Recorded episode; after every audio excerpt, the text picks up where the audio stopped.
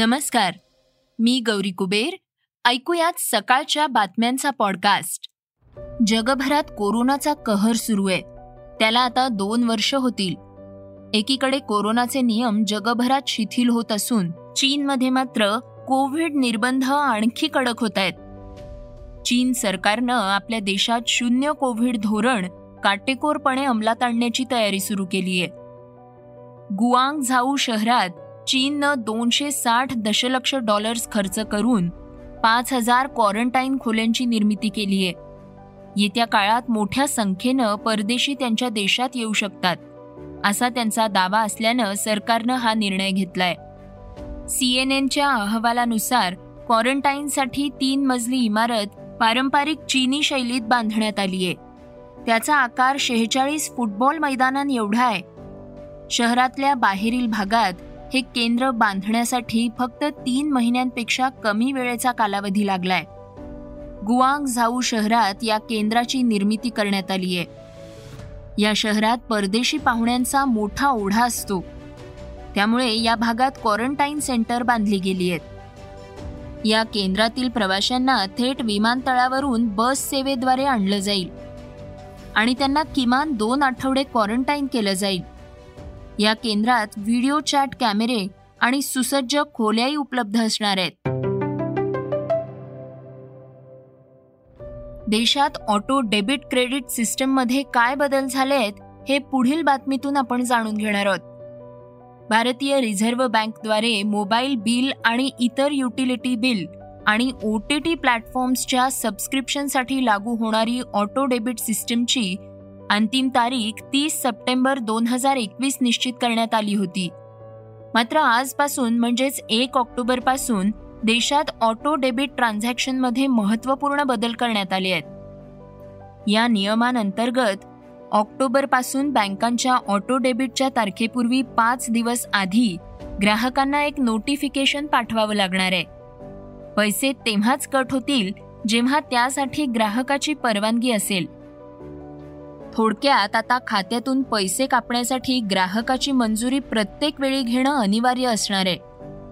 यासाठी तुमचा mobile number तसंच ईमेल आय डी अपडेट करणं आवश्यक असणार आहे. कारण याचद्वारे तुम्हाला ऑटो डेबिटशी निगडीत नोटिफिकेशन एस एम एस अथवा मेलद्वारे पाठवण्यात येणार आहे. सध्या अनेक जण मोबाईल पाणी बिल वीज बिल ऑटो पेमेंट मोड पद्धतीनं करतात. याचा अर्थ असा आहे की डिजिटल पेमेंट प्लॅटफॉर्म अथवा बँक ग्राहकाकडून एकदा परवानगी घेतल्यानंतर प्रत्येक महिन्याला कसल्याही परवानगीशिवाय त्यांच्या खात्यातून पैसे काढले जातात. या पद्धतीमुळे ग्राहकांची फसवणूक होण्याची शक्यता असते. वाढत्या फसवणुकीच्या प्रकारांना आळा घालण्यासाठी हे नियम बदलण्यात आले आहेत. पंतप्रधान नरेंद्र मोदींनी शुभारंभ केलेल्या नव्या योजनेची माहिती आता आपण घेऊयात. मोदींनी आज स्वच्छ भारत मिशन नागरी टू पॉइंट ओ मोहिमेचा शुभारंभ केला. मोदी अटल मिशन मोहिमेची सुरुवात करण्यात आली आहे. या दोन्ही मिशनच्या माध्यमातून सर्व शहरांना कचरामुक्त करणे आणि सांडपाण्याचं व्यवस्थापन करण्यात येणार आहे. या दोन नवीन मिशन विषयी माहिती देताना मोदी म्हणाले मैं देश की इन उपलब्धियों पर हर भारतवासी को बधाई के साथ ही स्वच्छ भारत मिशन अर्बन 2.0 और अमृत 2.0 के लिए शुभकामनाएँ देता हूँ। और इससे सुखद ये क्या होगा कि ये नई शुरुआत आज गांधी जयंती के एक दिन पहले ही हो रही है। ये अभियान पूज्य बापू की प्रेरणा का ही परिणाम है और बापू के आदर्शों से ही सिद्धि की ओर बढ़ रहा है। आप कल्पना करिए, स्वच्छता के साथ साथ इससे हमारी माताओं, बहनों के लिए कितनी सुविधा बढ़ी है। पहले ही कितनी ही महिलाएँ घर से निकल नहीं पाती थी, काम पर नहीं जा पाती थी, क्योंकि बाहर टॉयलेट की सुविधा ही नहीं होती थी। कितनी ही बेटियों को स्कूल में शौचालय न होने की वजह से पढ़ाई छोड़नी पड़ती थी।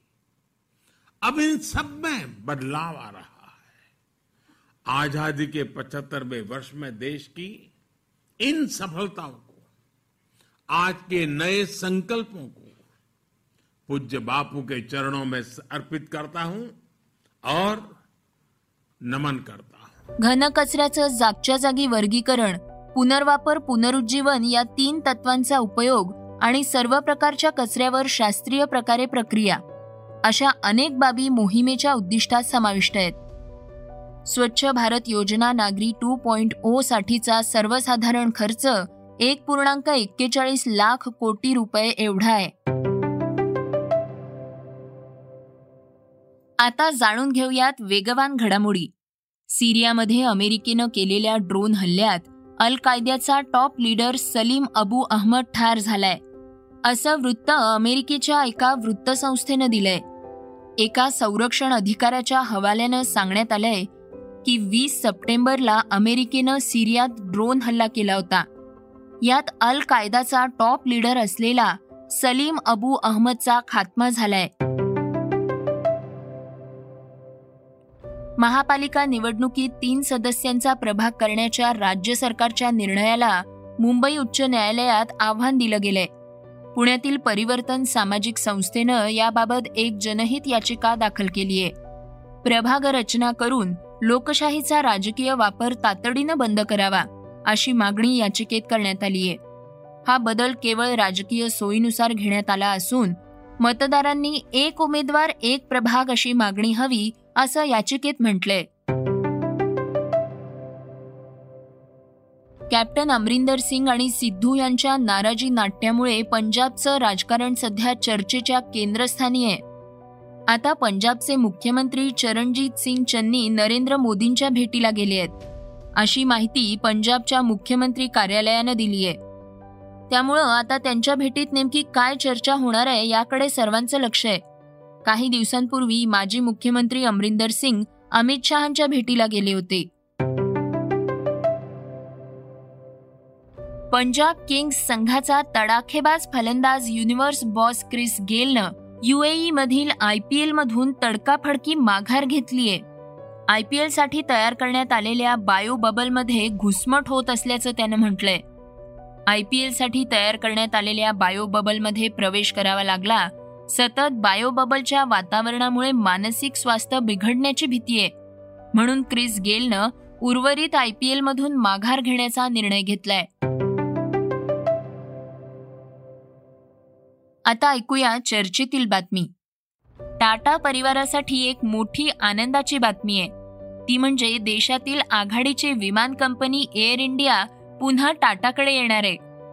या निर्णयावर शिक्कामोर्तबही झाल्याचं सांगण्यात आलंय. एअर इंडिया गेल्या काही वर्षांपासून मोठ्या आर्थिक संकटाचा सामना करतेय. सतत होणारा तोटा ग्राहकांची घटलेली संख्या खालावलेला दर्जा यामुळे एअर इंडियाला अनेकांनी नाकारल्याचं चित्र आहे. दिवसेंदिवस वाढणारा तोटा यातून कर्मचाऱ्यांचे रखडलेले पगार यामुळे कंपनी दिवाळखोरीत निघण्याची शक्यता वाढली आहे दोन हजार चौदा साली भारतात मोदी सरकार आल्यानंतर या कंपनीचा लिलाव करण्यावर शिक्कामोर्तब झालंय. विमान कंपन्या चालवणं सरकारचं काम नाही असं स्पष्टीकरणही देण्यात आलं. दोन हजार अठरा साली अंतिम निर्णय घेण्यात आला. यासाठी केंद्रीय गृह मंत्रालयाअंतर्गत कमिटी स्थापन करण्यात आली. पण एकाएकी जेआरडींनी सुरू केलेल्या या विमान कंपनीवर आता टाटा समूहानं सर्वाधिक बोली लावली आहे त्यामुळे एकोणीसशे बत्तीस साली सुरू झालेली ही विमान सेवा कंपनी पुन्हा टाटा समूहाकडे जाणार आहे. टाटांनी पहिल्यांदा स्वतः कराचीतून उड्डाण केलं.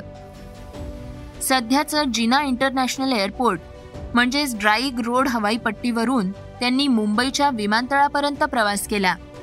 यानंतर ते चेन्नईला गेले. जे आर डी हे भारतातले पहिले परवानाधारक वैमानिक होते. दुसऱ्या महायुद्धानंतर Air India public limited company बनली. त्याचं नाव बदलून एअर इंडिया असं झालं. एकवीस फेब्रुवारी एकोणीसशे साठ रोजी गौरीशंकर नावाच्या पहिल्या बोईंग सातशे सातची डिलिव्हरी घेण्यात आली. आणि जेट विमानांना ताफ्यात समाविष्ट करणारी एअर इंडिया ही पहिली आशियाई विमान कंपनी बनली. हे होतं सकाळचं पॉडकास्ट उद्या पुन्हा भेटूयात. धन्यवाद. रिसर्च आणि स्क्रिप्ट युगंधर ताजणे. वाचा बघा आणि आता ऐका आणखी बातम्या. ई सकाळ डॉट कॉम वर. तुम्ही हा पॉडकास्ट ई सकाळच्या वेबसाईट आणि ऍप वर सुद्धा ऐकू शकता. विसरू नका या पॉडकास्टला आपल्या आवडीच्या पॉडकास्ट ऍप वर सबस्क्राईब किंवा फॉलो करायला.